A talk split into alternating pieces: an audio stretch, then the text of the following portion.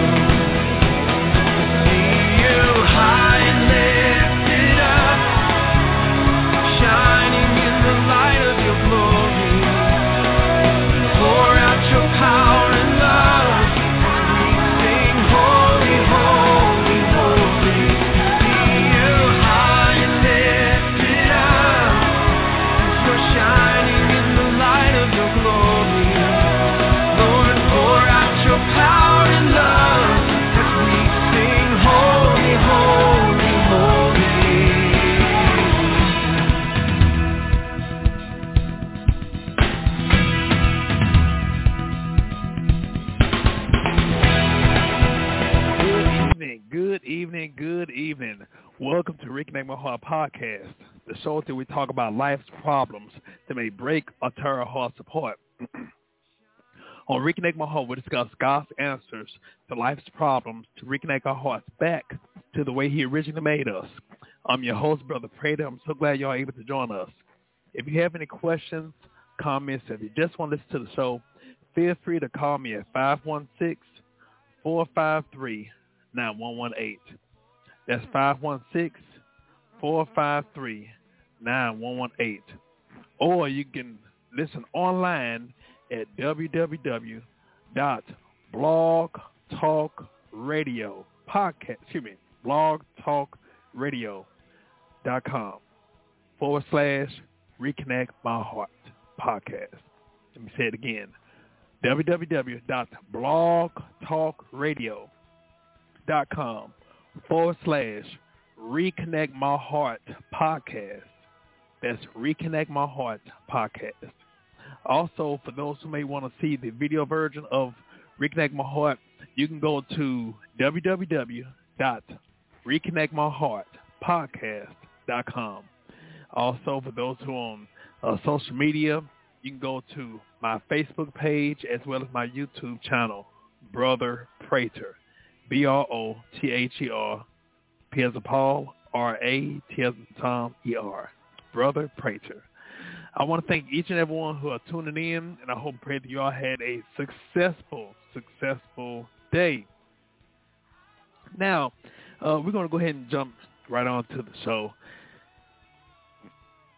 On today's show, we're going to talk about steps to qualify yourself for the next level.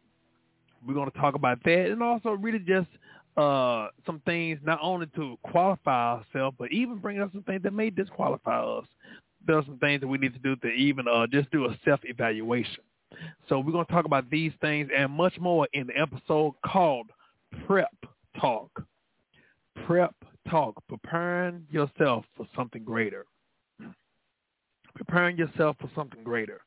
Um, as I was uh, thinking this week, uh, a lot of things really kind of come upon my mind, and what came to me pertaining to uh, myself. What do I need to talk about on today's show? And I began to think about when David spoke to Samson. Excuse me, excuse me, excuse me. Mess it up. Not Samson, Solomon. I'm sorry. When David spoke to his son Solomon, and it was like really just talking, really just um, having a father-son conversation, kind of preparing, almost like, especially me speaking as a father, preparing our son for the future. And so that was the thing that really kind of came upon my heart as I began to prepare for this message. And so uh, this is pretty much the conversation that, if you want to say how I had in my mind and um, looking at actually going to Proverbs, even thinking about Proverbs, Proverbs is uh, part of it is pretty much David just sharing, if you want to say, like I said, giving their fatherly advice. And so the do's and don'ts, you know, what to do, what not to do. And that's kind of one of the things that I wanted to just kind of just share with you all as well as to myself. Uh, one of the things I always tell people, regardless if I'm preaching, teaching, ministering, counseling, or whatever, whatever I share with someone, I always look at myself as that third person right there because a lot of times God will give you information for others, but most importantly for both of you all. You know, you never know. Someone may come to you that's mirroring the same situation as you. And sometimes it's hard for us to be able to uh, think about any type of advice or sometimes we may forget, we may not even uh, take heed to our own advice. But sometimes when you end up ministering to someone else, when you listen to yourself, a lot of times God will speak through you to you. And so, like I said, that's one of the things I wanted us to be able to just just look at. So, so today we're going to talk about uh, prep talk, preparing ourselves. Uh, the first thing, and it's the first step. It is in this order, but then everything else may be kind of out of order, but it's not really a set order other than the first one. The first one, going to Matthew 6 and 33. Seek ye first the kingdom of God and his righteousness, and all these things shall be added unto you. So the first principle is put and keep God first. Put and keep God first in every of your life. Like I said, Matthew 6 and 33, we talk about seek ye first the kingdom of God and his righteousness, meaning God's way of being right, doing the right thing the right way. So even just that verse right there, it has so many principles. Number one is talking about, you know, putting God first, but also it's talking about a lot of characteristics, our own characteristics that we should be displaying. And so, and motive, character and motive. Uh, also looking at Proverbs 3, 5, and 6 going to that right now. Proverbs 3, 5, and 6. Proverbs 3, 5, and 6. Trust in the Lord with all thy heart and lean not to thy own understanding. Acknowledge him in all your ways, and he shall direct thy paths or make thy pathway straight. So just those two right there, if you just hold on to those two right there, hey, you know, that that will solve a lot of our problems that we have put upon ourselves. So putting God first, keeping God first in every area of our life.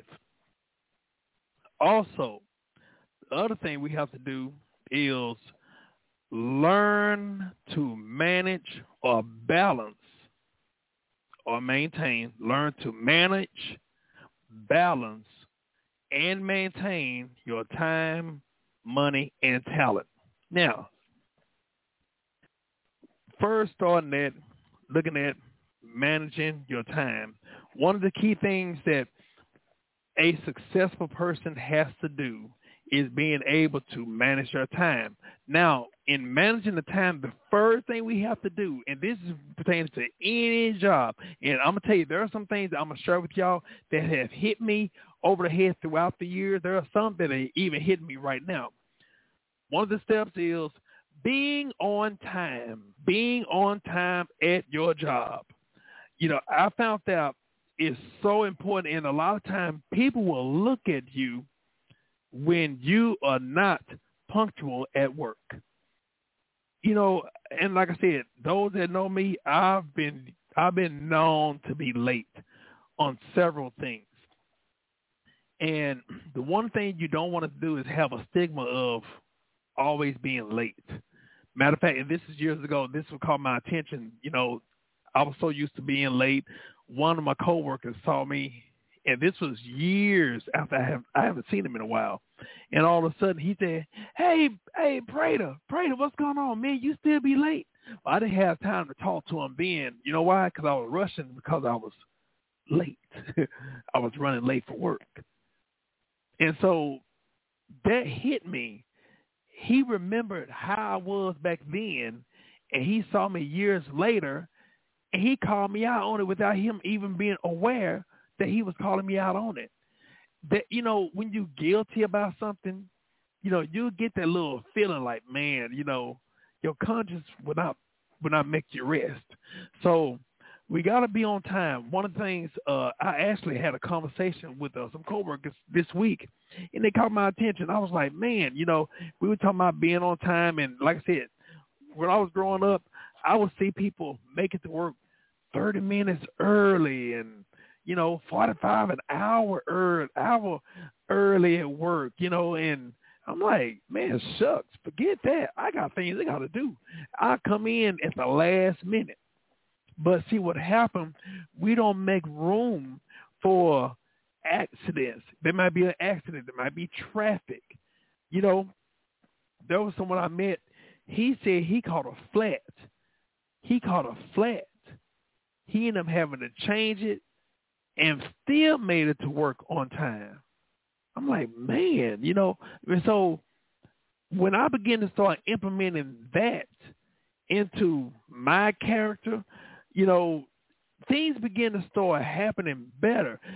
It was no longer a rush or a stress, me starting off my work hours with a stressful environment or even with a stressful attitude because I'm rushing, I'm I'm panicking. You know, um, I like to go to. Sometimes I will go to the cleaners, and the cleaners will open at six thirty. Well, that's good enough time for me to drop off my clothes and still make it to work on time. But if you think about it, supposed to open at six thirty. But what would aggravate me is when the ladies pull up to open up at 6.30. She will pull up in the parking lot at 6.30 to, to open up, prepare, and then open the shop. I'm like, wait a minute now. We supposed to have this thing open at 6.30, which means you got to be there before 6.30. The staff members need to be there before 6.30 to be ready to open at 6.30 if you're supposed to open at six thirty, that doesn't mean that you get to your job at six thirty and then open because you know you're gonna have to have some some prep time. Same thing with us. Think about it. You know, if we supposed to be at work at let's say nine o'clock, then if our business open at nine o'clock, then we should be there in enough time for us to be able to be ready as soon as nine o'clock hit. Bam, the open sign should be on. Well, that's why we have to be able to just be prepared for us to go ahead and be on time or even before time. That way we can be ready. Uh, the wrestler Stone Cold Steve Austin said if he's five minutes before time, he is on time. But if he's right on time, then he's late. And then, matter of fact, like I said, my coworker was talking today, uh, uh, this week, and he was saying if he's 15 minutes early, he's right on time. But if he's five minutes before time or even right on time, then he's late. And I was like, man, you know, that's the principle I need to implement in my life. You know, now, like I said, I've gotten a whole lot better. I've gotten a lot better. I have not been late in a while. Thank God for that. But for us to be able to be on time, it shows that we taking things seriously. Like I said, a lot of times when we don't when we don't make it on time, to some people it's showing that we don't care. We're not we don't care about our job. We don't care about uh, what we're supposed to be there for. So we have to we have to make sure that we're on time or even before time, so that way we can have everything done. We can be prepared for work. Also, if you really think about it, it shows that sometimes our priorities are messed up.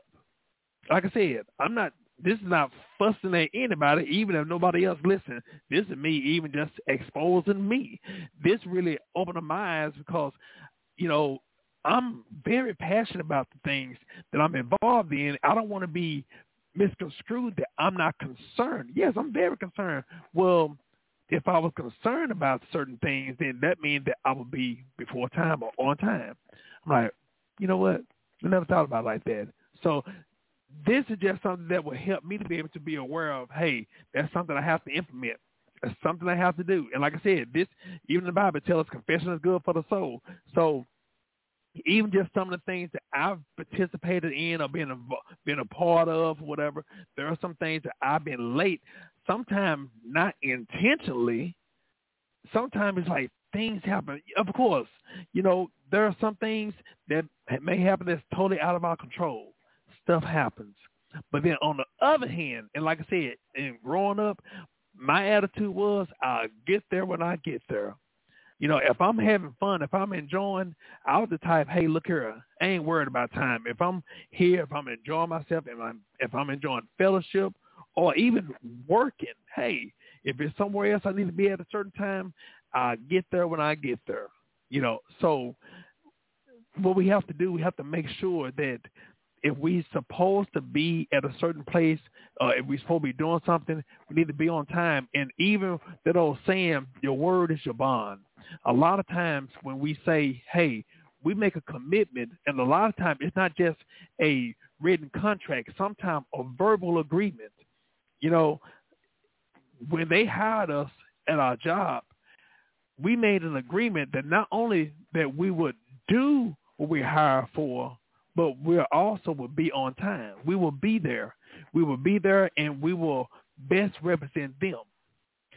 Those are the things that we do when we make an agreement of employment. So one of those things, they want us to be on time. And so that's something that we have to do. So us being on time. Also, when I said being able to uh, manage, balance, and maintain uh, I spoke about time. The other thing we got to talk about, our money. We need to learn to pay off our debt. we got to pay off our debt and also look at what's on our credit. We need to clean up our credit. Like I said, a lot of things that God began to with me. Matter of fact, even I'm sharing with y'all a lot of things that God was sharing with me because, of course, we all want to be blessed. We want to be blessed. We want God to, you know, pour down his favor on us, give us the blessings and all that stuff. But if we want the blessings of God, we have to show him that we're responsible. We can be responsible for what we want him to give us by how we handle what he already gave us. We have to we have to make sure that we clean up our credit. And also a lot of times it's not just the stuff that's on our credit – but even the people that we owe, you think about it. If you owe somebody, it's going to pay them back. Just point blank. Point blank, because to be honest with you, it's hard. It's really hard to dodge people that you owe, especially when it's family, or especially if it's somebody that you have a relationship with, and not just a boyfriend or girlfriend. Talk about your friends. You know, people that people that trusted you enough to give you what you asked for because they were trying to help you out. Don't stiff them. Don't stiff them. And also, like I said, the Bible tells us to owe no man. So if we owe credit creditors, let's go and knock it out. You know, now of course you think about it. Let's just say, and matter of fact, I give y'all perfect example. And those that know me, I don't mind throwing myself under the bus. You know, I've owed hospital bills and all that, but I thought about it. I could easily dispute it and have it wiped off. But did I did I cause that bill? Yes, I did. Well, if I caused the bill, I need to pay the bill. You know, it's it's all about being a person of integrity. Being, in other words, being honest. Be honest. So, if you owe somebody, pay them. Think about this. Think about a barber. Okay, a barber may charge, let's say, twenty dollars for a haircut. Now, you're not just paying for his service, but you're paying for his time. So if you owe somebody because they have given you their time or their service, how about you pay them back? Think about it. We're asking God to help us to be in a position for greater. So we have to set the scene for us to be done right by doing right for others. Remember that old saying, you reap what you sow. So if you don't want anybody to owe you, then how about we go ahead and make peace with our past and pay off those that we owed? Which means we need to check our credit. We need to clean our credit up. Also, managing, balancing, or maintaining your, I said time, I spoke about money, now your talent this is something that God began to deal with me on because a lot of times what happened, we have allowed ourselves to be, to allow our time, excuse me, our talent. We have allowed ourselves to have our talents be pimped. In other words, there are people that will use your talent. I don't care if you uh, an anointed singer. I don't care if you're a spokesperson. I don't care what you do. The thing is, you have to be responsible for your talent. You know, God may have you to be in a position for you to be able to make make money off of whatever talent that you have.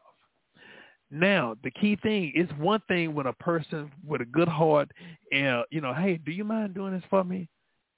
And you say, okay, no problem. And then they give you a little something. They bless you. That's fine and dandy.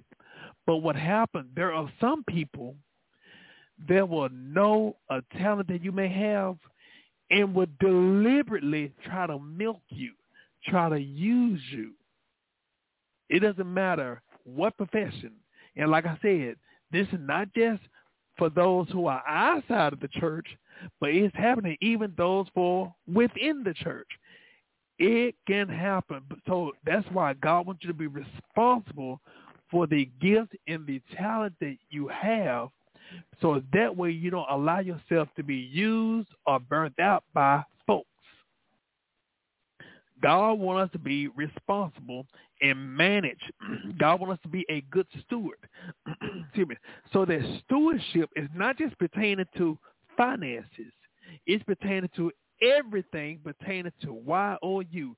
In other words, whatever God has given you, he has entrusted that with you. That's something that he wants you to be responsible for.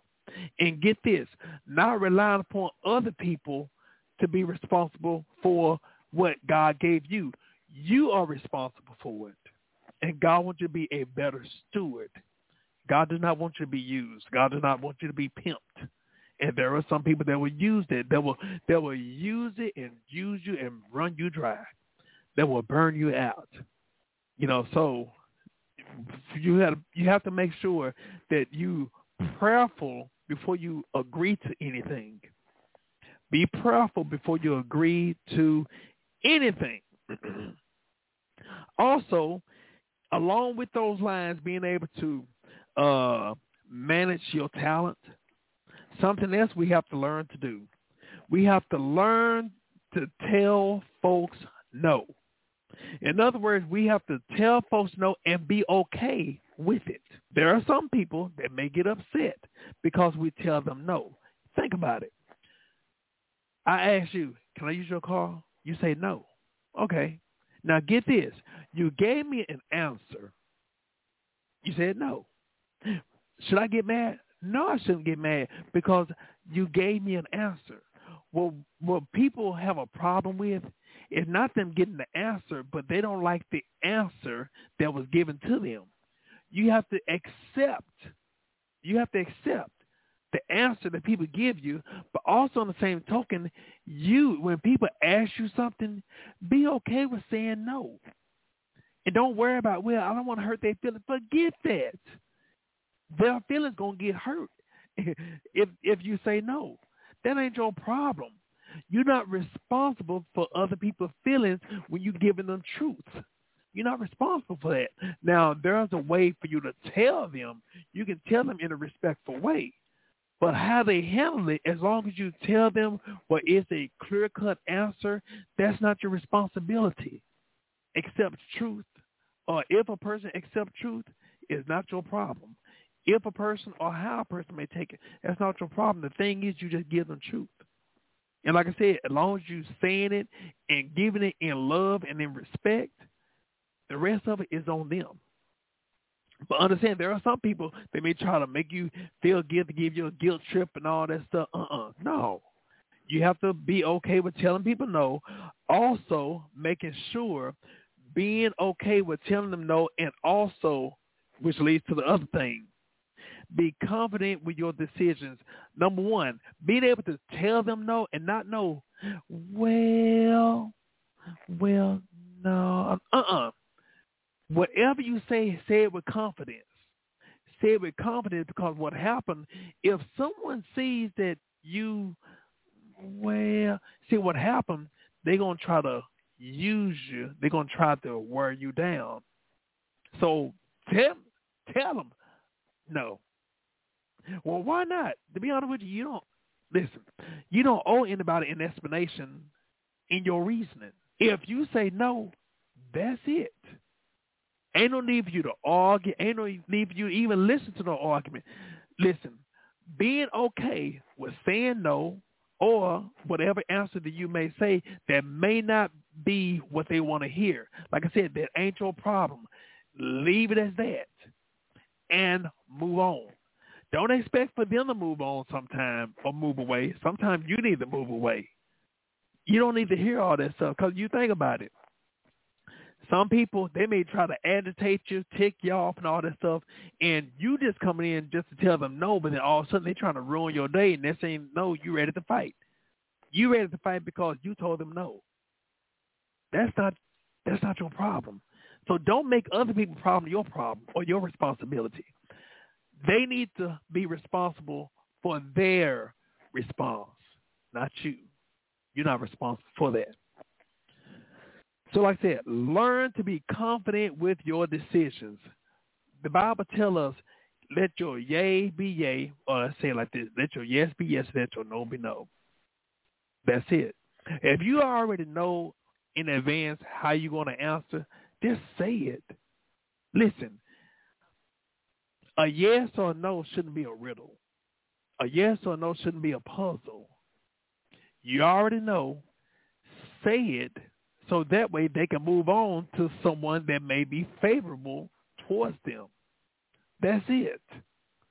There are so many people, well, I don't want to hurt their feelings. Oh, I'm trying to do the right Christian thing. No, the real Christian thing is being upfront and honest instead of being manipulative. Now, that's manipulative. Tell them yes or tell them no and leave it as that. That's it. I'm going to say it like this, this is a sidebar. This is a bonus. Being saved ain't hard, but some people make it hard. you know, it ain't hard. It ain't hard. Just tell them yes or no and leave it at that. That's it. So being confident, we have to be able to be confident with our decision. In other words, we need to do some investigation before we give an answer study, study the pros and cons before you agree to anything. Don't be so quick to give an answer where you might end up regretting.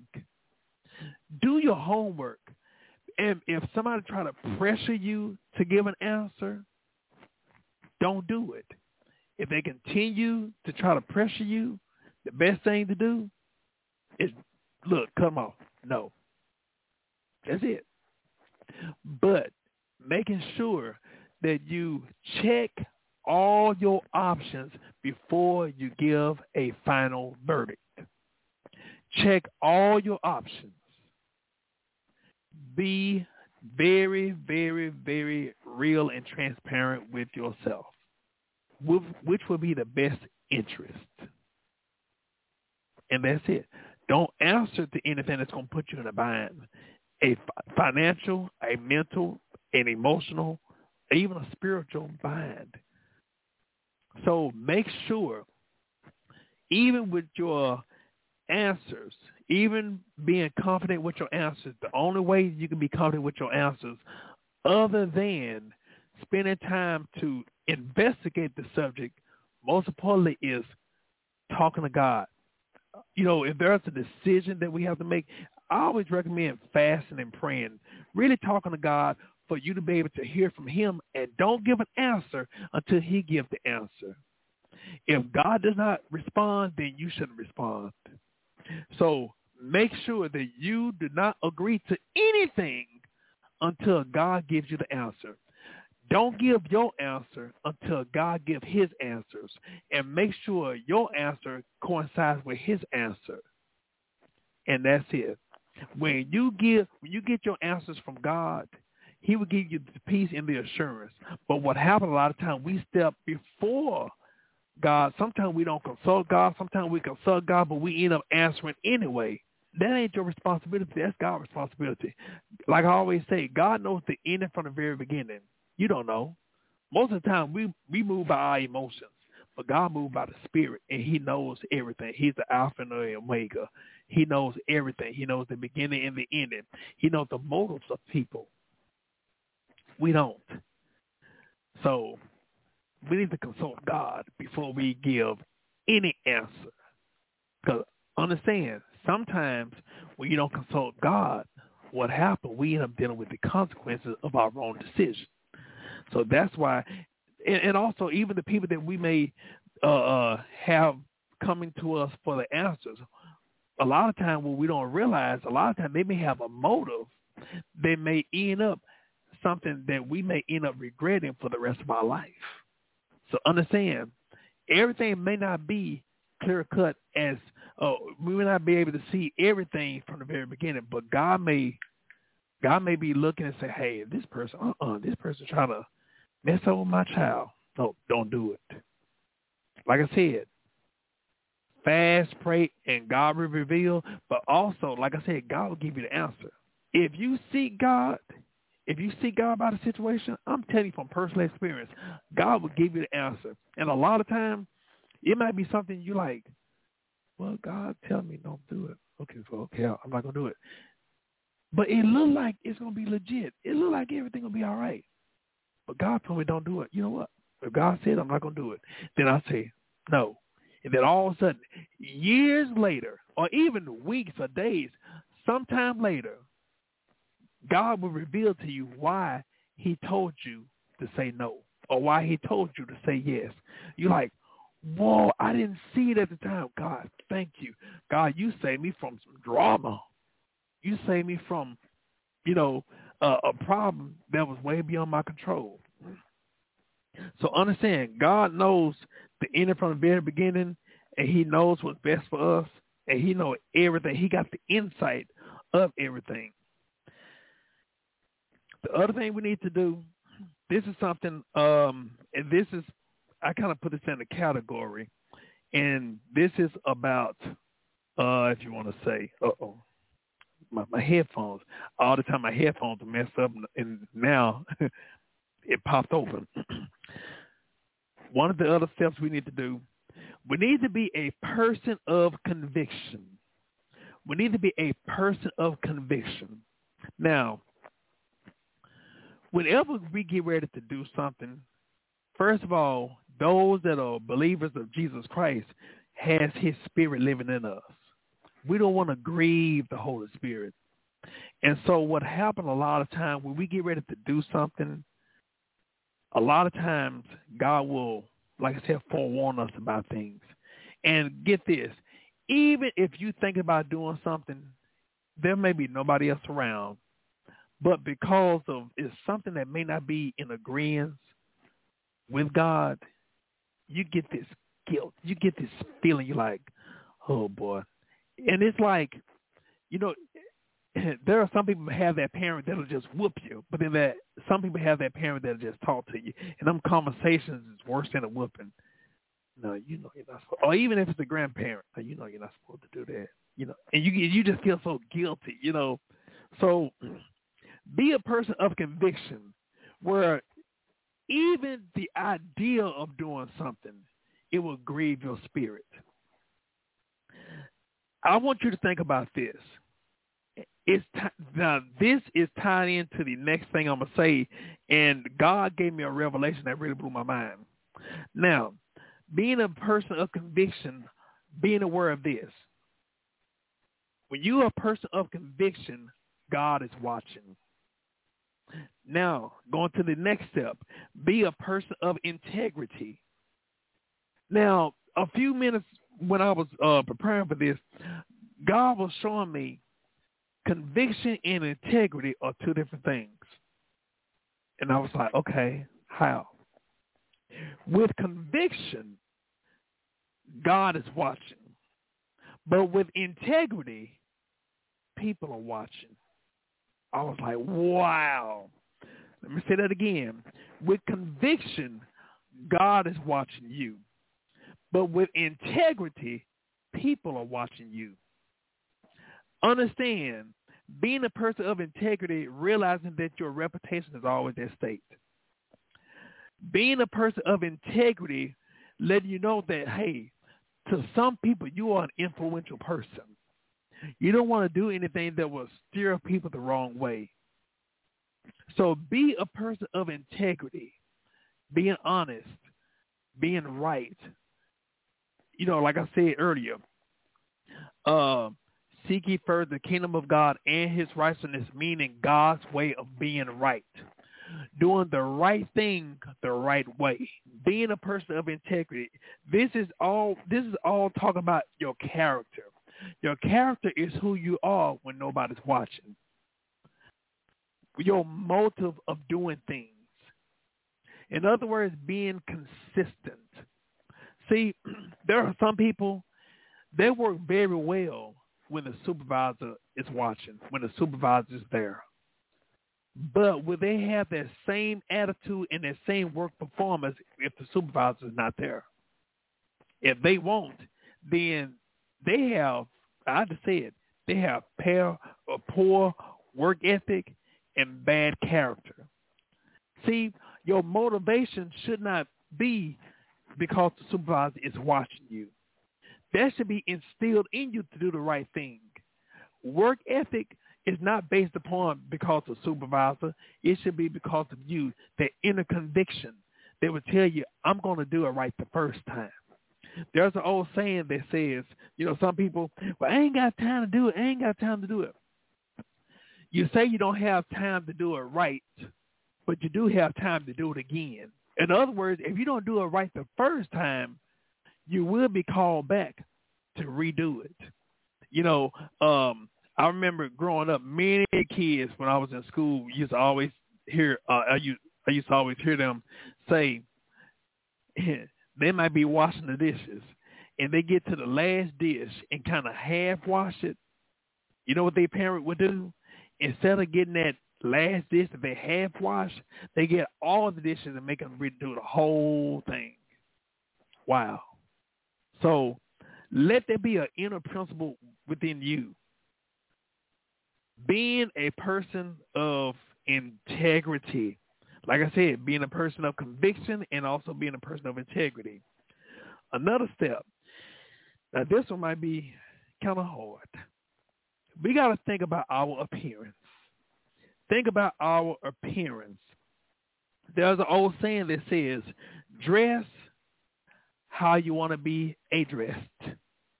Dress how you want to be addressed. Listen, there are some people, there are some people, they don't care about their appearance. But to be honest with you, if you want to go to the next level, you got to think about and be conscious of your apparel. You got to think about, look, you can put on a suit, but is the suit iron, ironed? Is it starched? Or is it just all wrinkly and all that stuff, you know? Your shirt got stains on it. You know, I'm like, come on now. Also, groom. You have to groom yourself. We have to make sure that we understand that we are a walking billboard of whoever that we represent. You can represent your job. First of all, represent God, represent your job, represent your family. You know, one things we have to think about, you have to think about your last name. You know, I found out your first name says specifically who you are. Your last name lets you know who you come from. So understand, we all come from a family. We come from a what to say there's a village. We all come from the some people it might as well say it's a gang of people in there. But understand that's who we represent. We represent those that we love and those that love us. So we got to be conscious of our apparel, be conscious of our of, of, of our appearance. You know, um, you know there are some people, you know, they don't comb their hair. You're like, come on now, you know, wash your face. You know, understand when you're leaving out the house, you're going out to face the world, and you never know who you may encounter. There's an old saying that says, you know, sometimes, and I know this have happened. You know, you get ready to leave out the house, you put on something nice and all this stuff, you may run into some people or whatever. But when you just leave out the house and you're not expecting to see anybody, and you know you you have on your uh, pajamas, you got the rollers in your hair, you got the scarf on, you know, you got the Noxzema on your face, and all of a sudden you go to the mall, oh, excuse me, you go to the store, and next thing you know, you end up seeing, you know, somebody you were interested in, or you might see somebody you like, somebody from the church, you're like, oh hey, hey, how you doing? You know, I wasn't expecting to see anybody. But see, that's why we got to be, you know, twenty four seven on all. We got to be ready and be on the call because of our appearance. You never know who you may see. And guess what? Like I said, we representatives of Jesus Christ, we're ministers. So who knows? We might encounter somebody that need a word of God, a word from God, who may need prayer. You know, so you just never know. Just like a police officer or someone that's in law enforcement or a first responder, they on 24-hour call. So even though they may not be on the clock, you're still on call for duty. Same way that we are as believers. So uh, groomed also, and this is especially towards the guys, please pull your pants up, man look, it does not make any sense for grown man to have his pants sagging and showing his underwear. I'm gonna tell you, that's not that's not gentlemanlike. And and and this is something that God was dealing me on, not to be hard, so to speak, because a lot of times they just not informed. We don't have that conversation. And I'm gonna be honest. Sometimes when we see the guys that have the pants sagging and all that stuff, we like, man, you know, forget them and just walk off. It's easy for us to walk away from them. But how many of us would even just go up there to them and talk to them and love it? King wouldn't do that. Come on, my brother. You shouldn't do that. Man, come on, man. You know, some people don't understand because it's a fad doesn't mean that you have to agree to it. Fads are not something that you all to participate in. So let's pull our pants up. And also, this is something else in pulling our pants up, hmm, I'm gonna say this because I, I I'm I'm so tired. I'm so tired of going to certain neighborhoods and I smell all this weed. Look, there are some people they into that, but you know they'll go outside, they smoke their weed, and next thing you know, you know Where you know, matter of fact, I've seen this several times, and I know some of y'all may have seen this too, or experienced this. You go to a store and you walk by somebody, and they just smell like they smell like a whole a whole uh, uh, forest of weed.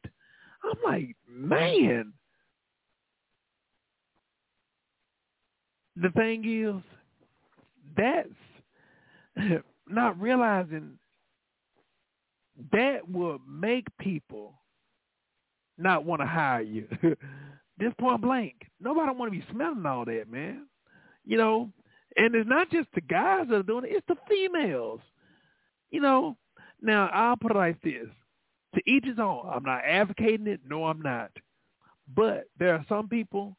It, it, matter of fact, we shouldn't have to know what you do in your personal time. You know, you think about it. You go to a job, you smell like alcohol. You go to a job, you smell like weed. Or let's put it like that. Let's put it like this. Imagine if somebody came to work and they smell like sex. You gonna say something.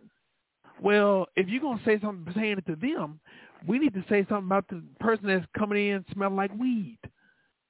Look, nobody want to smell all that, man. And look here, I ain't got time to end up losing my career because I'm around somebody that smell like weed. They, that stuff get my clothes, and next thing you know, you know, they give us a drug test, and I end up failing because I've been around this person, you know, or this person trying to smoke. Uh-uh, no. So, fellas, be conscious. Be con. If you want to be woke, if you really want to be woke, you don't have to have no marijuana to get you high. I'm telling from personal experience. God, you really talk to God, let him be responsible for give you the knowledge that you need.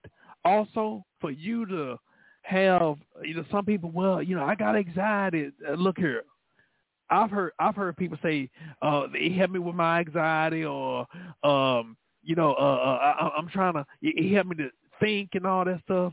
No, just trust God with that. I'm telling from personal experience. I'm telling you from personal experience. God will give you some nuggets. God will give you some revelation that'll blow your mind. So that's something I want to just share. You know, being able to, you know, quit smelling like weed. Also, work on, maintain, and be aware of your physical, mental, and emotional health. Be aware of your health, mentally, mentally, physically, and emotionally. Know, in other words, know your limitations, know your boundaries. Now, you may not, you know, be, excuse me, you may not be as fit as Arnold Schwarzenegger, but we have to be conscious of our body. So many people they wear themselves out. They wear their bodies out. We have to be conscious of that because you cannot you cannot override nature. God has designed for us to be able to have our bodies rested, non-stressed, uh, managed, stressed. Eat, drink water. All these things that will help us to be able to live a healthier, longer life. You don't want to wear out your body because you only get one while you're on this side of earth. You only get one body. You issue one body on this side of glory. So you don't want to burn it out. You know, I see so many people they they when I'm at my job, there are some people I could swear that they're older than me. But then when I look at their information, they're younger than me. I'm like, good grief. Because what happens, sometimes a hard life will be hard on the body. And on that body, they can be physically, mentally, emotionally, even spiritually. So be conscious. Be conscious of your health. Be conscious of your body. Be conscious of your mind. Like I said, being able to have some time where you can just get away. You know, just me being able to just watch things closer. On our job, they issue us a lunch break. They issue us lunch. They issue us a break. They issue us even vacation time. Now, if a job would incorporate that for us, think about if we're going to incorporate that into our personal life. We have to be able to we have to be able to have that time for us to be able to just get away. Look at Jesus. Jesus, many occasions, he would go up there to the mountain, you know, to be before the Father. He would get away from people. He would have some him time or some some me time. He would have some me time. How about you have you some you time? Don't burn yourself out. Don't stress yourself out. Understand you can't do everything. There are some times that we have to even just delegate responsibilities to people. So ask God to help us to be able to be aware of our boundaries. Be aware of our own boundaries and respect them. Don't go over your boundaries that you set for yourself. Also, now this section right here, this is talk about our work ethic. Be a person of principles and morals. Be a person of principle and morals. In other words, think about who you are to others. Think about who you are to others. If someone heard a rumor about you, do they know enough about you to hear that rumor and say, nah, uh-uh, nah, I didn't see them, but they don't even sound like him. They don't even sound like him. They don't even sound like her. No, uh-uh, I, I doubt that. Mm-mm. Matter of fact, I, I'll share y'all. I'll share with y'all this information. It, it really, it really, it really blessed me. I was at work and there was this inmate. You know, I've I've got what all uh what all happened, but there was an inmate that I ended up uh getting on. And because of me being black, he didn't like that. He didn't like me getting on him. And so he told my supervisor, Oh yeah, yeah, pray to pray. He cussed me out and all that. My supervisor said, "Now wait a minute, wait a minute. What did what happened? Yeah, Prater. He cussed me out. He told me this. Blah, blah. My son said, "No, you lying. Get out of here." you know. And I thank God for that. Now, first of all, I didn't curse anybody out. Matter of fact, I don't have to use uh, vulgar language or, um, but because of my supervisor know me well enough, you know, even though I was he wasn't there when I was talking to that guy, but he know me well enough to know I don't have to curse. You know, just him saying those things, letting them know, hey, uh-uh, no. First of all, that rumor, I can say it because I've been knowing, he said, I've been knowing Prater long enough. And I've seen him in several, several situations that were even more intense than what you're talking about. And he don't do that. And so when people hear a rumor about you, they should know your integrity enough to know, no, that ain't, no. And understand not only them defending you, even if they're not there, but because they know your integrity, but also understand your integrity will reveal truth. It will expose a liar. Your integrity, your character will expose the lies or the rumor that they have said about you. And this is something I I, I had. I was in a situation with that some years ago, and I had to really pray because eh, those that know me, I am a big thing pertaining to character. And when someone says something about me and they lie, they deliberately lie, that irritates the mess out of me. I said I can't stand a liar. I can't stand a bully. I cannot stand that. And when a person has to deliberately lie about my character, and especially you're supposed to be a Christian, not just a Christian, you're supposed to be a minister. Oh no, uh-uh. Mm-mm. So I had to really, really, really, really pray, and God began to really deal with me, especially even throughout the years. And I had a difficult time. I had a difficult time with it because I respect people, and especially I respect all people. But when I see people that's a person of influence and they lie, but you're supposed to be a minister, I have a problem with that. So I thank God, not only he revealed a lot of things, but I had to learn how to ignore and get over it. So that's something I uh, wanted to share with y'all. So uh, being a person of morals and, like I said, pertaining to rumors, you know, your character should speak enough for you to eliminate those rumors, uh, to prove those rumors false. Along with the coming those rumors and everything, one thing we have to be conscious of, we have to be conscious. Whatever we do, whatever we do, it will be exposed. That's good or bad. And so with that, not only in what we do, our behavior, what we say, it doesn't go away. That's why it's so important for us to be mindful on what we do, but also even what we post. There are so many people that have allowed themselves to get into so much trouble on social media because they post stuff or they do things that end up tarnishing their character or their reputation. Understand, even if you did something years ago, you got to think about the things that you do today. It may come back up tomorrow. Excuse me.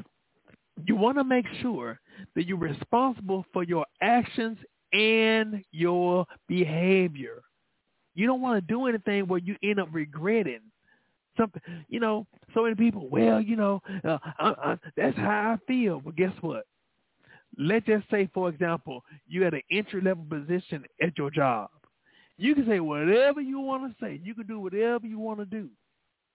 And then all of a sudden, years later, you end up going up the chain of command and being a, a person of great influence on your job. And then all of a sudden, what you did in the past, because you said a certain word or you, you said something negative about a group of people, and now it comes back up and now you lose your job as well as your career and your reputation, your good reputation because something you said and you end up having to make a statement, well, I apologize for what I said, you know, I was young and I, yeah, but there are certain things you got to remember. Certain things don't call for you to start saying or talking about. You don't have to say everything. You have to understand whatever you say you could regret it. So be mindful of what you say and what you do. That's what's that's what called being responsible. We have to be more responsible for what we say and what we do. So with the social media, look, just be mindful of what y'all be posting. Be mindful of what y'all say. Also, I mentioned earlier about um, oh, the rooms. Okay, so with social media, be prepared. Post everything. And also be responsible. there are some people, they go on vacation and they take a picture. They, they, they do a live stream on them being out of the state and there's nobody at their house. Now, if you go, look here, if you want to post something, if you do post something, how about you post it when you get back in town? That's something that should be done so that way nobody be thinking that your house is empty. So with that, um, the other thing we have to do in us preparing for better, for greater, we must be prepared to have thick skin. We got to be prepared for thick skin. Even I mentioned about social media and rumors you know, it's something about when a person is trying to uh, do better in life, there's going to be people that's going to come out the woodwork that's going to try to lie, manipulate, hate, or whatever. We have to learn, we have to learn to have thick skin. Also understand, like I said, even having that thick skin, our reputation, our character, not just at stake, but also, hey, be prepared for false accusations. Be prepared for it. That's something that we have to really ask God to help us with. So understand our reputation, our reputation, good or bad, it can be built up or it can be torn down. So we have to be conscious of that. Also, be a person of consistency. Be a person of consistency when you're working, when you have the work ethic. Keep working. You know, sometimes you may not you may not get that door open that first time, but keep knocking. You know, we need to be persistent and consistent in whatever we do. One of the things I always said, um, God reminded me some years ago, God ain't moved by your tears, but he moved by your sweat. Say it again. God ain't moved by your tears, but he's moved by your sweat. We got to work at it. Like I said, we got to be consistent consistent and persistent. We have to make sure to continue to stay on the course and fight. Sometimes that no, sometimes that no is not a permanent no. Sometimes that no could be a not yet. Sometimes it could be where you may not be ready, or it may be where you're ready, but the scenery may not be ready. So that that's something we have to be able to do. We have to be able to start being persistent and can continue to do it, continue to work. Don't allow anything to stop us or hinder us. We need to continue to work. So like I said, being consistent. Now the the next level, whew, this one, some of these hit me. The next level is about communication. Work on your communication skills. That's verbal, listening, and also penmanship working our communication skills, verbal. We got to be able to expand our vocabulary more than just saying adult words. You know, there are so many people, every other word is a cuss word. Expand your vocabulary because when you have limited vocabulary, and when I say limited, that doesn't mean that uh, a broken English or anything like that. I'm not talking about that. I'm talking about for those who all all they do is incorporate foul words into their language. Look, you limit your audience. You limit your audience. You know, I'm gonna say it like this. There's a singer called Bruno Mars. Now, he's hot. A lot of a lot of uh people they know about him and everything. But I heard one of the songs that he had and and I'm listening I'm like, oh man. But see, I was thinking and a, a kid a kid don't need to be listening to that. So even if some of the songs they may have a nice beat, but think about it. A lot of the kids now they listen to too much stuff. Uh, they listen to too much adult content already. But we don't need to be adding fuel to the fire.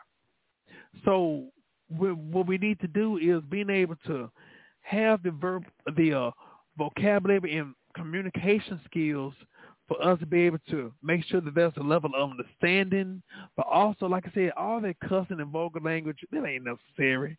There's a time and a place for everything. Now, if you do it behind closed doors, if you do it at your own uh, privacy of your home, that's on you. But when it comes down to a business sense, when it comes down to the business sense, we don't need to be hearing all that, you know. So, um, verbal, verbal skills. The other step is listening skills. We need to be able to learn how to listen. And not just be able to learn how to listen, but making sure that we help a person to feel that they've been heard. One of one of the things that's very frustrating is when you try to talk to somebody, and like I said, this even in a business sense, business sense or ministry sense, you're talking to them and they're not saying anything, but you still feel unheard. You want to make sure that the person that you may be speaking to, you want to make sure that you make them feel that you're there and you're listening. You you under, you understand, or you are there to get an understanding. You're there to help. You want you want them to feel like they're valuable. So making sure that you make a person feel heard. And even if need be, hey, even recite back. Recite back to them, okay, so are you saying that blah, blah, blah, blah, You know, it's all about communication. Make sure that the communication level is there. Also, now this is something that this pertains to communication.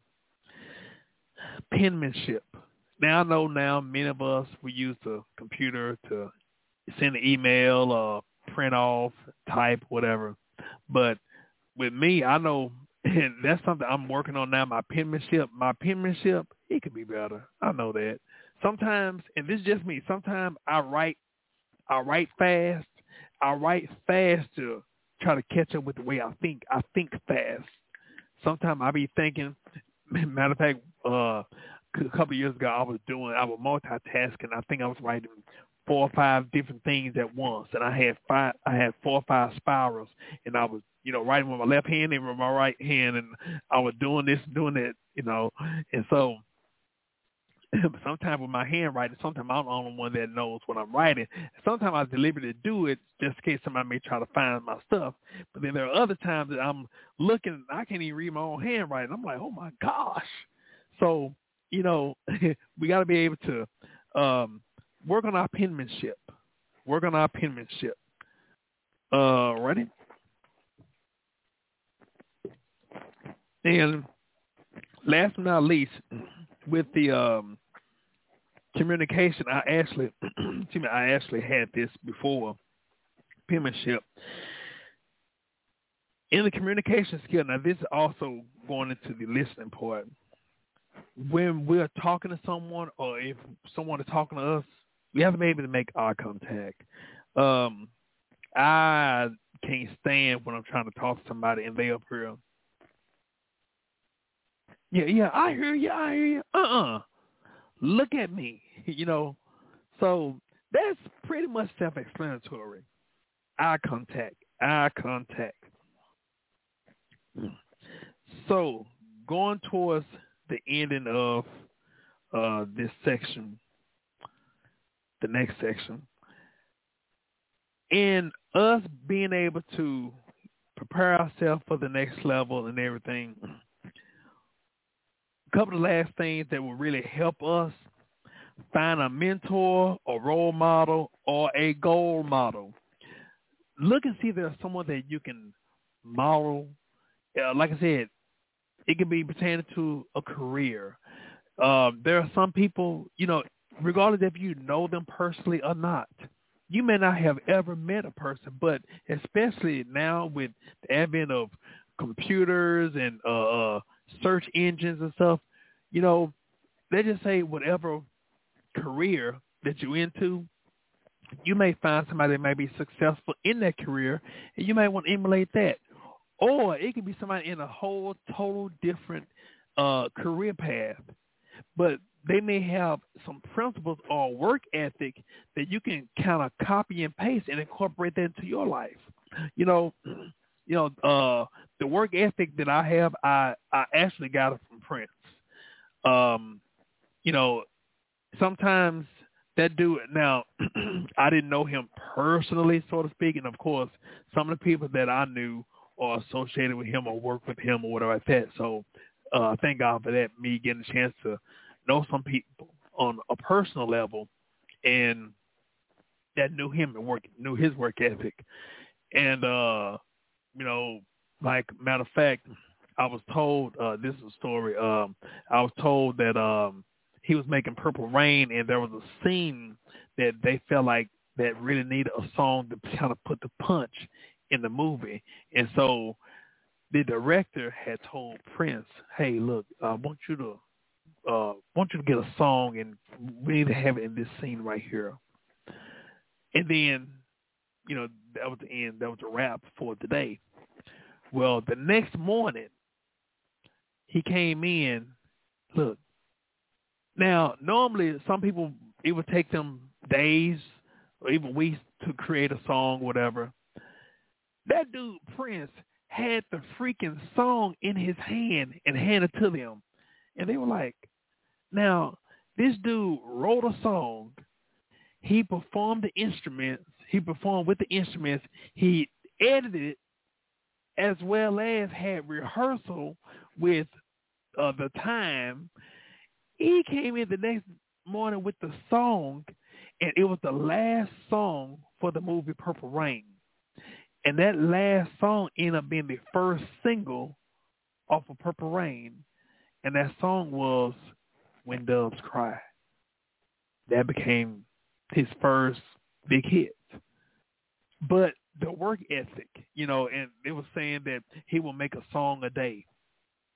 You know, so um, you know, just the work ethic and and also being able to practice, practice, practice on his instrument.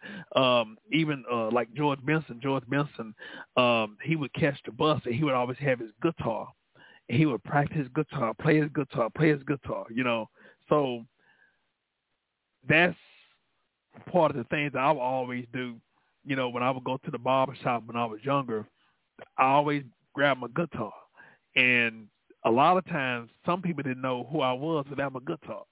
So that was that was kind of an interesting thing. So like I said, being able to have a role model, um, like I said, if you want if you want to go somewhere in life, sometimes you have to be able to be very disciplined. I know myself, I'm one of the main ones. I'm one of the main ones. I'm I'm a perfectionist when it comes down to myself and also my work ethic. I will push away everything else. I don't care if it's uh, going to a movie or even eating. Sometimes if I'm focused on something, everything else to wait. I want to finish this. So not being, you know, focused and not being afraid of challenges, not being afraid to meet the challenge head on, but what will help us and give us the confidence through those challenges if we do our homework, study, and not rely upon somebody else to study for us. This is us studying for ourselves. Also, and this is uh get ready, like I said, get ready to wrap it up, and then we're gonna go to the phone line. Do everything unto the Lord. Do everything unto the Lord. Do everything unto the Lord. You go to Colossians three, twenty three and twenty four on that. Do everything unto the Lord. You know, even if you're working right now, you may not stand, you may not can stand your supervisors, but even though, or your boss, even though that supervisor, hey, he may benefit from your work performance, but ultimately, God is your boss. So you do it with all your heart. You give all your heart, all your mind to your job performance do it. And like I said, you're doing it unto the Lord. Do it as if you're not giving it to your boss, but you're giving it to God. You wouldn't have do something for God. So why have do it for your job? Also, understand when we do those things, like I said, it puts us in a position where people can see our work ethic and we have to be able to do it in a way where we can be able to say, you know what, God, here, I'm giving you my best. So with that, and also we got to be obedient to God. Understand this. Obedience to God will grant you favor towards people. People will invest. People will invest when they see, how they always say, if you got some skin in the game you know, I, I watch, I love the show called Shark Tank, and I'm watching a lot of the investors. A lot of times they would determine if they're going to invest or not if the person that came in wanting the the investors, if they have any money invested into their product or into their company. If you don't have any money invested into it, then that means that you don't believe in your own company. So why should I invest my money if you haven't invested your money? Why should I believe in your product or in your company if you don't believe in it yourself? So, but understand, even with, you know, God will give you favor with people. When you're doing the best you can, when you're doing it from your whole heart, God will give you favor with people. And understand, people will reward you for your work, your work ethic, and your consistency. Also, this is a little extra. Take inventory of the people or the folks that are in your circle. Take inventory of the people that's within your circle. Sometimes we are guilty by association. Sometimes you may be give look, you may have a business mindset. You may have a you might have a multi-million dollar mindset, a multi-million dollar business mindset.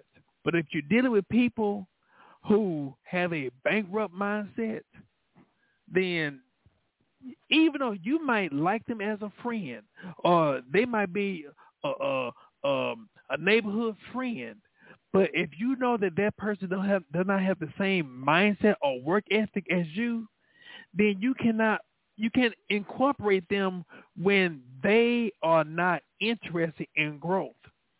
That's why that old saying, sometimes you have to be able to trim the fat.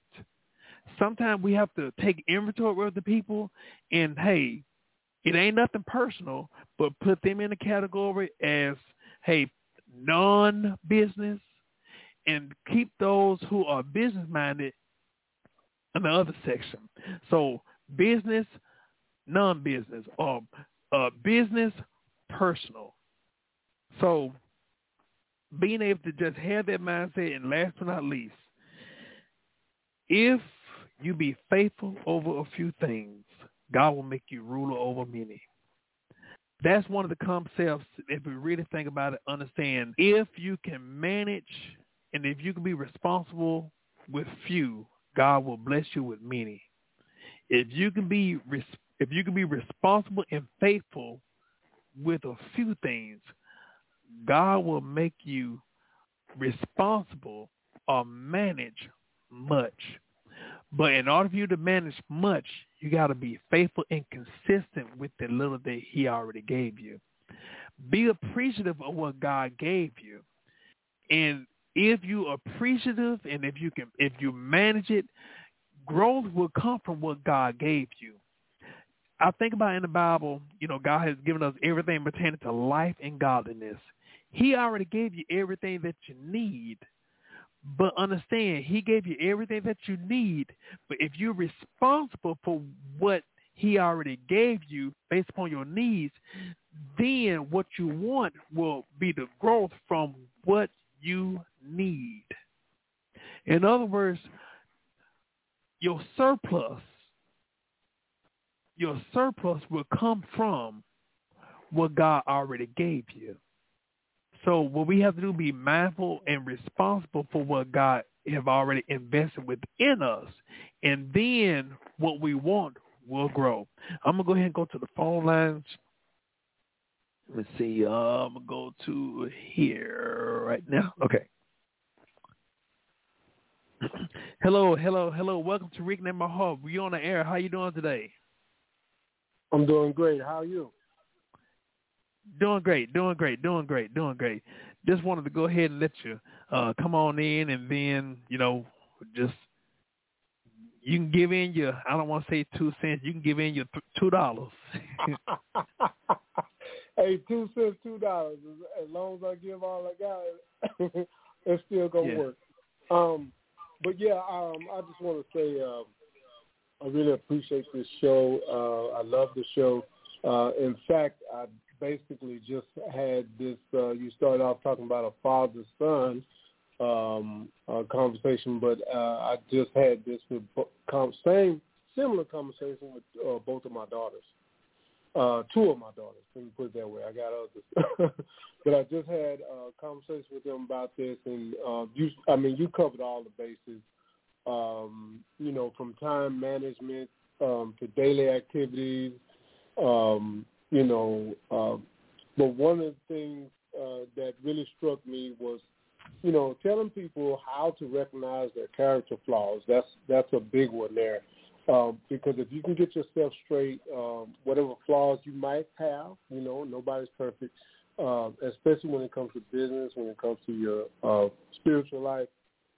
Uh, if you can get those things together and get get straight, then that's going to help you be successful and um, and the total package of what you're talking about uh, is just creating structure for your life, and that structure starts with God, like you said at the beginning, and then just being careful. I remember just being careful of what you say yes to, right? And so um, I just thank God for this lesson. It was a, it was a great lesson. Um, you also talked about you know counting the cost. You know, before we say yes to people or to things or uh, so forth and so on, we need to count the cost. That means, you know, like you said, investigating, you know, investigating the things that we're getting ready to get into or the things that we're going to do. but it was just a great lesson. I just want to leave y'all with something my fifth grade teacher taught us. I never forgot this. I didn't always apply it, but I never forgot it. And every day we would have to say, what I am today, I will be tomorrow. And what that means is what you practice on being today, you know, every day is a building block to your future. And so whatever you're doing right now, if, if it's wrong and you keep doing it, that's what you're going to be tomorrow. But if you can change and you can do what's right, which that's what God wants us to do is to do what's right, then you're going to be a righteous person in the future. And that's all I have to say. Yes. Yeah, I appreciate that. And, uh, you know, even when you were speaking about, um, you know, being able to take constructive criticism, one of the things that um, that really helped me that I was really paying attention to was um, there are some people, of course, there are some people that are going to try to tell you the wrong thing or whatever like that. But mm-hmm. in case someone try to give you some advice, you watch their life. A lot of times right. when people try to come to you for advice, you know, if if let's say let's just say like if uh Bill Gates come up to me right now, try to tell me, hey, uh, hey, how you doing, man? I know, I know about you, and uh, I know you're trying to do this today. This is what you need to do. And he talked to me about my finances. Now, technically, a lot of time, us as men, it it can really hit our ego mm-hmm. or pride when people try to talk to us about our finances. You know, mm-hmm. but we have to look at who's giving us that advice. Right. That person is already at where we're trying to get to. So we need to really be listening, you know, and um, right. you know le- learn the difference between um, a put down or constructive criticism. Exactly. And we if we just look at who's giving us that advice, um, that would really help us.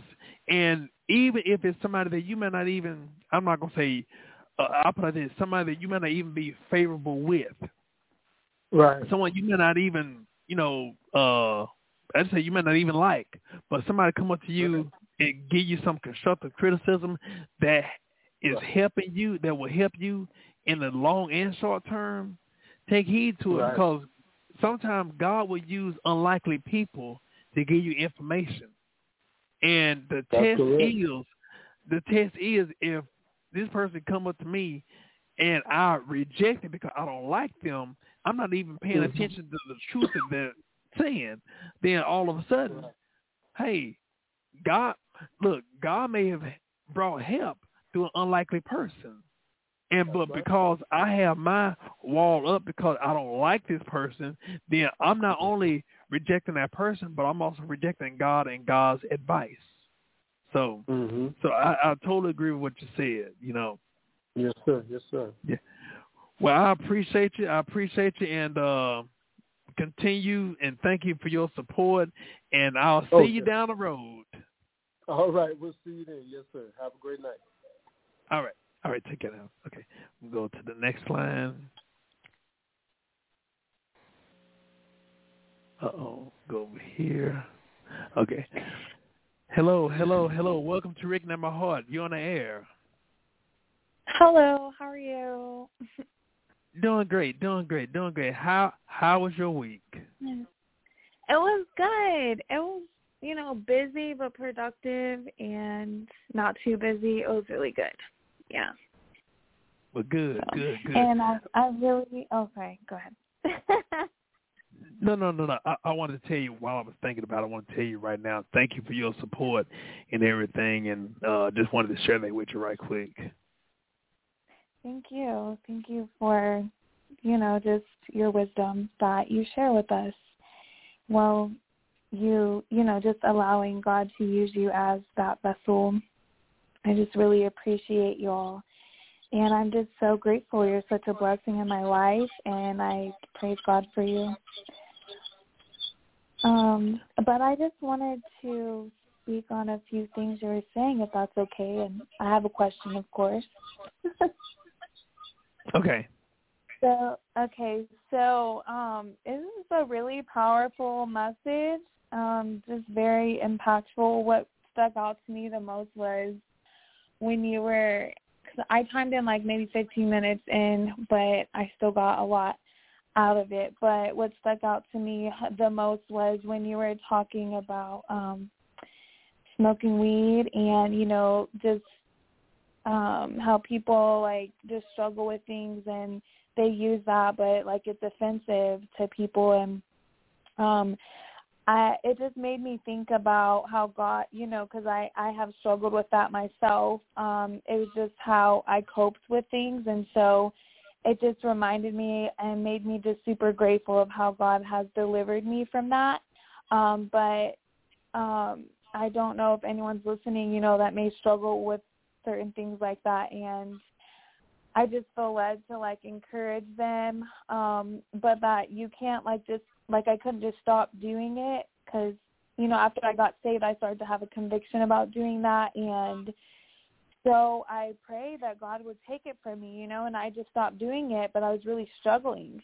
So I couldn't just stop doing that. Like I had to replace it with something else. So every time I struggled and I like wanted to smoke because it was because for so long I had just woke up woke up and done that and every time I was I would do that and so my brain was trained to do that so I couldn't just stop doing it I had to uh, renew my mind and I had to um replace that with something good and create these new pathways in my mind. So whenever I would struggle with that, I would just pray or get in my word or I would journal or talk to someone and eventually now like whenever I feel that way I just pray or I write or get in my word. And now I don't even crave it anymore. And now when I walk down the road and I smell it sometimes it's offensive to me and it makes me nauseous.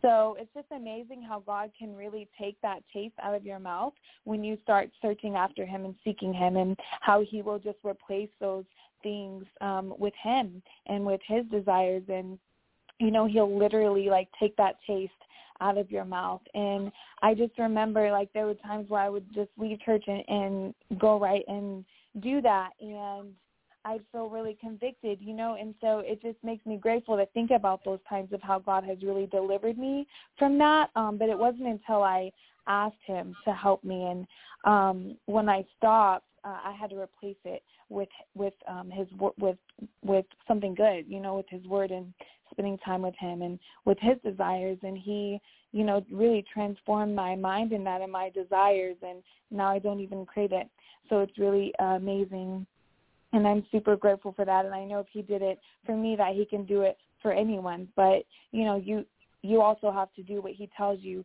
to do, and you can't just expect him to just take it from you. You know, but he can take it from you. It's just sometimes we have to do our part as well. And um, it's amazing hearing you know you talk about certain things. And i'm just so grateful when i'm just reminded of what god has brought me from. And you know it just gives me hope for people you know that you know he can do the same for them.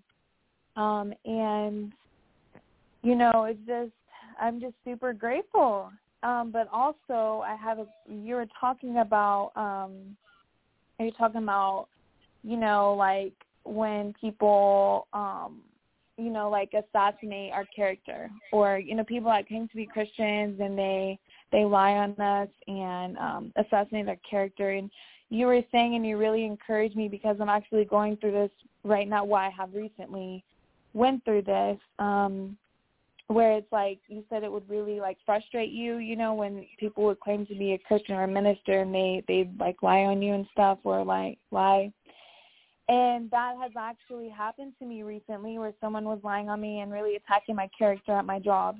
Well, you said that, you know, um this is I'm leading into my question. So you were saying that um it was hard. It was hard for you to not let it bother you. But you had to learn to let it to not let it bother you. And so my question is how like do you not let it bother you? You know, is does that like just come with time or, you know, just a few times it happening? Like how do you not let it bother you? Because I find myself, you know, it it does bother me and I know who I am, so I don't really let it like affect me in a sense of like where it I don't know, but it does bother me. And you were saying how you had to learn how to not let it bother you. So my question is like, how do you not let it bother you and not let it get to you or affect you in that way. Okay. uh, first, um, when I faced the situation, a, a major situation that um, that really challenged me in the area, one of the things I did was I was talking to God, and I told God, I didn't do. Uh, first of all, I'm not guilty of any of these accusations. That man plain point out lied on me to someone that I really, really, really cared about and loved. And mm-hmm. so what God began to deal with me was, did I have anything to do with him lying upon me? And I said, no. He said, well, understand what the devil meant for evil, he can use it for my good. And so the thing I one of the things I started doing, I immediately had to learn to forgive him. Being honest with you, I did not for, I did not want to forgive him immediately. I hated him. Yes, yes, I hated him because I I saw what he was doing and I saw I saw a motive. I saw a lot of things at the time I saw a lot of things that I did not like and it it made me very, very uncomfortable. Even growing up, I've mm-hmm. always been the type to uh, stand up against bullies and all that stuff. This right here, I saw an evil spirit. I did not like it, but God told me, I can't, I can't let Him make me miss my blessings. So I had to forgive. Now, I always tell people in that forgiveness, that does not mean that you automatically trust that person. That doesn't mean that you give them your trust. You give them your you give them your forgiveness, you give them your respect, but you don't give them your trust. And so with that, then what God began to do was tell me to look for look for the ways and the opportunity for him to use that that I dealt with to incorporate that in my ministry. So with that, what he was showing me was that was a part of some people say church hurt or hurt from the church. I began to start I began to start speaking to more people that was dealing with the same situation and a lot of them had not been to the same magnitude as me but I began to utilize that to let people know, hey, look here, you see me, and if God can help me, he can help you. And so that was mm. another tool that I was able to learn from me being able to not allow myself to step or stoop down to his level. Also, one of the things I found out was when you begin to hate a person, when you begin to allow a person to change your attitude, they have control over you. And that was one of the things I had to be aware of, him not having control of me. Even if he he wasn't aware of it. And I'm going to tell you, I never met that man before in my life. I, I never met him. I never met him. But someone that I was dating at the time knew him and all that stuff. So he never met me. He was just saying some things, and he even said, you know, the Lord said, and just point blank, he just lied. And I found out some more things about him. But those things I began to really start looking at and try to use that for me to be able to make me a better minister, make me a better father, make me have a tougher skin or thicker skin. So I was looking at different ways I could be able to improve even though those things were not true. Looking at those things to help me to be able to help somebody else when they go through what I went through. That, that makes sense? Yeah. Yeah, so yeah, uh, look at it as a homework assignment and write down mm-hmm. some things. And, you know, um, I got this from my dad. I, I write down a lot of stuff, but um, you know, just utilizing that as an opportunity for me to be able to really just help people. Because what happened you know, a lot of stuff that we go through that we deal with is not just for us, but it's for someone else. And I guarantee you, keep on living, keep on talking to God. Somebody gonna be encountering you that's going through what you went through. And also on the same token, this actually even helped me to be able to even understand my legal and my spiritual rights. Because a lot of time what happened for those that were like us, you know, we well, you know, I wish they'd leave me alone. But in actuality, come to find out, I'm like, wait a minute, I don't, I'm not supposed to tolerate this, you know. So even in what you may be dealing with, regardless if it's on the job or somewhere else, being able to understand what are your rights. A lot of times those situations come up and realizing, hey, you know what? I have a right to, you know, this, this person is infringing on my rights. So, you know, this is a, a opportunity where you might be the one or uh, the chosen one for you to be able to maybe even just address it, even in a legal way, because somebody else may have dealt with the same thing, but they may not have known how to handle it, or they may not said anything. They might have just been passive about it. But we have rights, and one thing, and I'm, I'm gonna say like this, for example, if I'm your supervisor, and and uh, you're supposed to be working for me, well, just like how I can get on you and write you up, well, understand mm-hmm. that the pen pushes both ways. Just like I can write you up, you can write me up. And a lot of times right. we're not aware of our rights until we're in a situation where we end up having to find out what our rights are and exercise them. That, that makes sense? Yeah, it does. Yeah. Yeah. Also, uh, I, I do want to tell you before I forget. I want to tell you thank you for your testimony earlier. I never mm-hmm. dealt with I never dealt with marijuana or anything like that. So, you know, me just point blank telling somebody, "Hey, hey, God can deliver you from that." Okay, that's that's true. That sounds fine and dandy, but I don't have personal experience from that. Now, there's something God had delivered me from that's not even associated with marijuana. But on the other mm-hmm. hand, for you to come up and for you to even just, you know, confess and share with the audience what God can do, and especially if someone is dealing with that specific situation, they ought to know that if God did it for you, he can do it for them.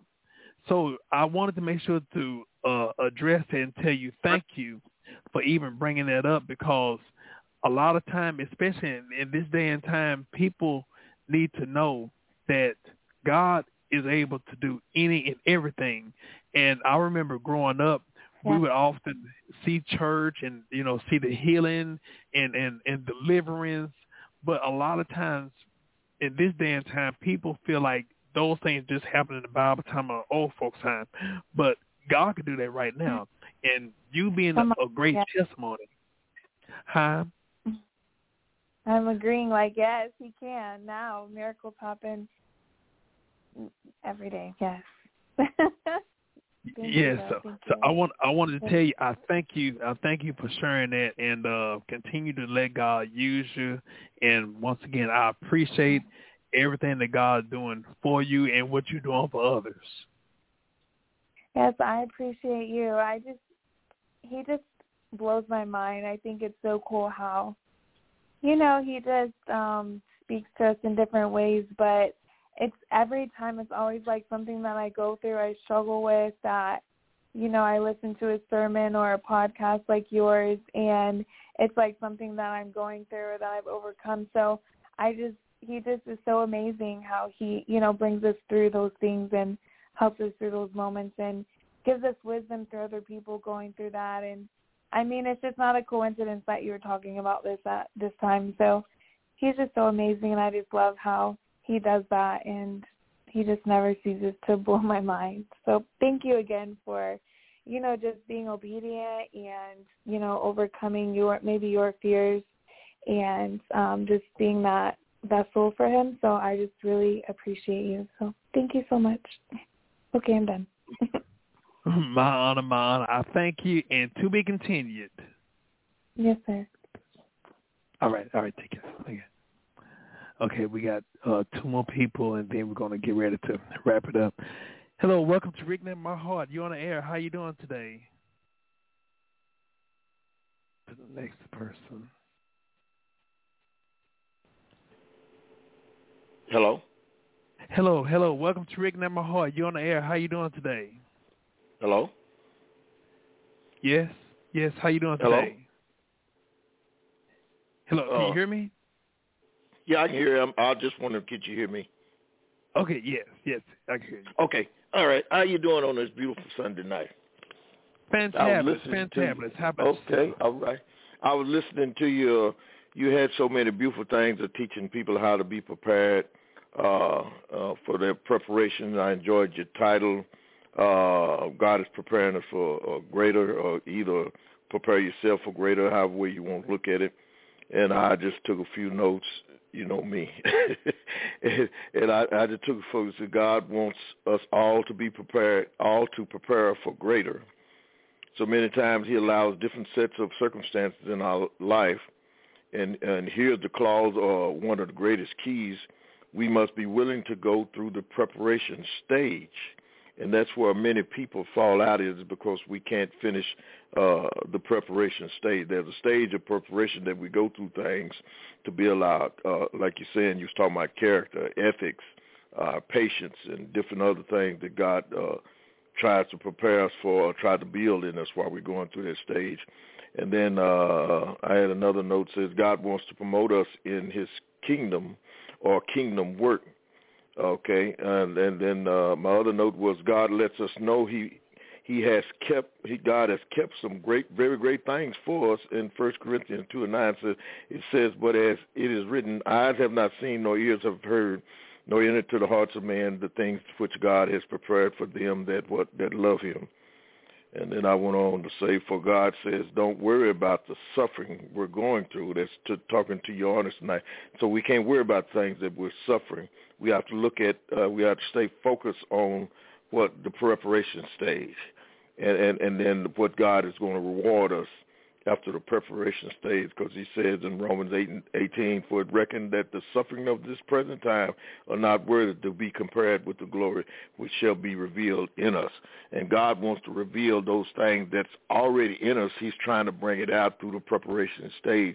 And I just enjoyed your whole text there on that, uh, the preparation stage. And I, I just hope that people realize that anything that we prepare for, there's some things that we got to go through. I mean, if you're preparing to go out of town, you have to pack some bags, okay? And then you have to call a cab or Uber or somebody to come get you to take you to the airport. So everything that we go through in life, there's a preparation stage. If we're trying to finish school, there's a preparation stage. You know, if we're trying to cook, there's a preparation stage. So we must be willing to uh, uh, uh, go through that preparation stage in order to get the results of it. So I just enjoyed your show and didn't want to say too much, but just letting you know we were supporting you tonight and we was listening to you uh, and uh, uh, to all the media outlets that we can get a hold to today. And I just thank God for these outlets that we have now. We can be anywhere and everywhere all the time. Yes, yes, yes. I I definitely appreciate it, and um, you know, I'm glad you uh, mentioned the word uh, faithful, and you know, just being able to just um, understand just putting Him first, do our part, and when we do our part, that allows Him to do His part, and even and even just that that waiting period. Sometimes that waiting period sometimes we give up in our waiting period. Sometimes we give up, if you want to say, in the spiritual waiting room of life. You know, some people give up. Some people walk out.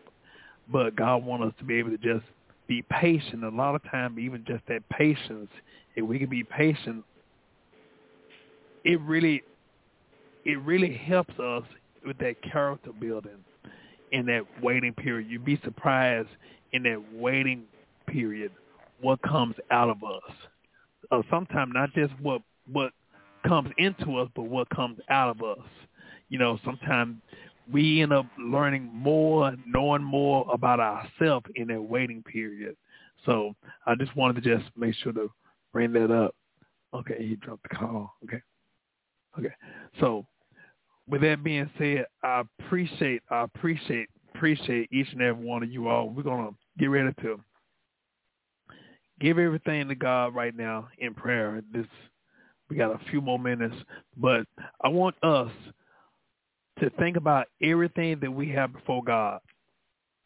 God wanna, like Minister Tim was saying, God wanna bless us. God wanna uh, give us, give us the things that He had always planned. But the main thing, are we ready? And we need to be ready, not just with our lip service, but with our actions, with our mindset. You know, a lot of times we want a million dollar business, but we got a 20 cent mindset. And our thinking, sometimes our thinking could get us into a whole debt of trouble. Sometimes even not just our way of thinking, but even just sometimes because of our heart, sometimes we may give out or sometimes we may invest because uh, to the wrong people or to the wrong company because well I'm trying to help. It's been so many people that God has blessed it, but they have mismanaged it and try to help everybody, and everybody was not their assignment. There are some people that we just have to really just understand, no matter who they are. There are some people they don't want more. They don't want. I don't care how much money you give them because their mindset has not changed and some of them may say that they save or not save or whatever but the key thing is we have to be a better steward with what god given us and so this is time for us to be able to really just go to God and ask him to help us to be prepared, to be ready for the things that God want us to have or want us to do. And so also in case someone who may be watching who may not be saved, Romans 10 and 9 tells us that thou shalt confess the Lord Jesus Christ as thy Savior and believe in the heart that God raised him from the dead, thou shalt be saved. For with the heart man believes unto righteousness, and with the mouth confession is made unto salvation. So this is the time for you to give everything over to God, not just the things but also even yourself. they have Heavenly Father, we coming to you right now. We thank you, Lord, for your awesomeness. We coming to you right now, God. We acknowledge your presence on today. We coming to you right now, God. First of all, God, ask you, God, to forgive us there's anything that's unlike you, God. Forgive us, cleanse us, and make us whole. God, we thank you, Lord, for your forgiveness, and we receive your forgiveness. We coming to you right now, God. Ask God to help us right now, God, in every area of our lives, God. Help us, God, to be uh, mindful, God, of the stewardship and the responsibilities that you have given us to uh, uh, uh, get ready. But Lord, help us, God, to stay ready, God, for the things that you have given us, God, and the responsibility that you have given us, God. We ask you, God, to help us right now, God to put you first in every area of our lives right now, God. Help us, God, to surrender our ways, our thoughts, everything over to you right now in the name of Jesus. And we bind everything the devil stand for. We cancel the devil's assignment right now in the name of Jesus. And we thank you right now, God, for being an awesome God, for being a faithful God, for being a, committable, a, a committable God. We thank you right now, God, for loving us right now, God. So, God, ask you, God, to help us right now, God, to give you what's due to you, God. And that's our obedience, our praise, and our lives right now. In the name of Jesus, our word worship to you right now, God. Help us, God, even while we're waiting, God. Help us, God, to not lose heart, not faint right now, God. Help us, God, to seek you in every endeavor of our lives right now. In the name of Jesus. And Lord, we ask you, God to forgive us, God, if we have mismanaged anything, God. If we have disobeyed you in any area of our lives right now, God. In the name of Jesus. And Lord, we're speaking right now, God, for those who are sick, God, touch and heal their bodies right now, from the crown of their head to the sole of their feet. Touch and heal their bodies right now, God. Bring healing right now, God, to the mind right now. Those who are confused in their mind right now, God. Those who are troubled in their spirit right now, God. Help them and give them that desire to surrender themselves to you right now. Once and for all right now, God. And help us, God, to cast all of our cares, all of our anxiety, God. Anything that they, may be troubling us, God. Help us, God, to give to you, God. We we are no longer responsible for fixing our problem, but we're giving it to you right now, and we seek your counsel right now in the name of Jesus, God. Even those, God, that may be blaming themselves, God, or blaming others, God, help us, God, to be accountable and responsible for the things that you have given us, God. God, we speaking right now, God, for those who are grieving, God. Comfort them. Be with them right now, God. Let them to understand that you never left them right now, God. God, even we speaking right now that you fill every void right now, God. That you heal their broken hearts, God. That you fix their confused minds right now. In the name of Jesus. And Lord, we speaking, God, for a blessed week, God. We speaking, God, for a prosperous week. First of all, spiritually right now, God. Help us, God, to have the insight, God. There are some right now, God, that may be confused right now, God. God, we speaking right now, God. You getting that spirit of desire sermon right now. In the name of Jesus, God, help them, God, to see the unseen right now, God, and help you reveal right now, God, and to obey you in what you reveal right now.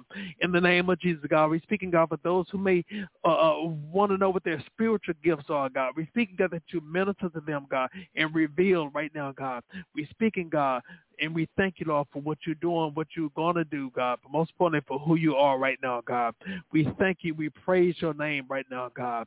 And God, we speaking right now, God. But those who may be dealing with problems on their job right now, God, we speaking, God, that you come to the rescue, come to their aid right now in the name of Jesus right now, God.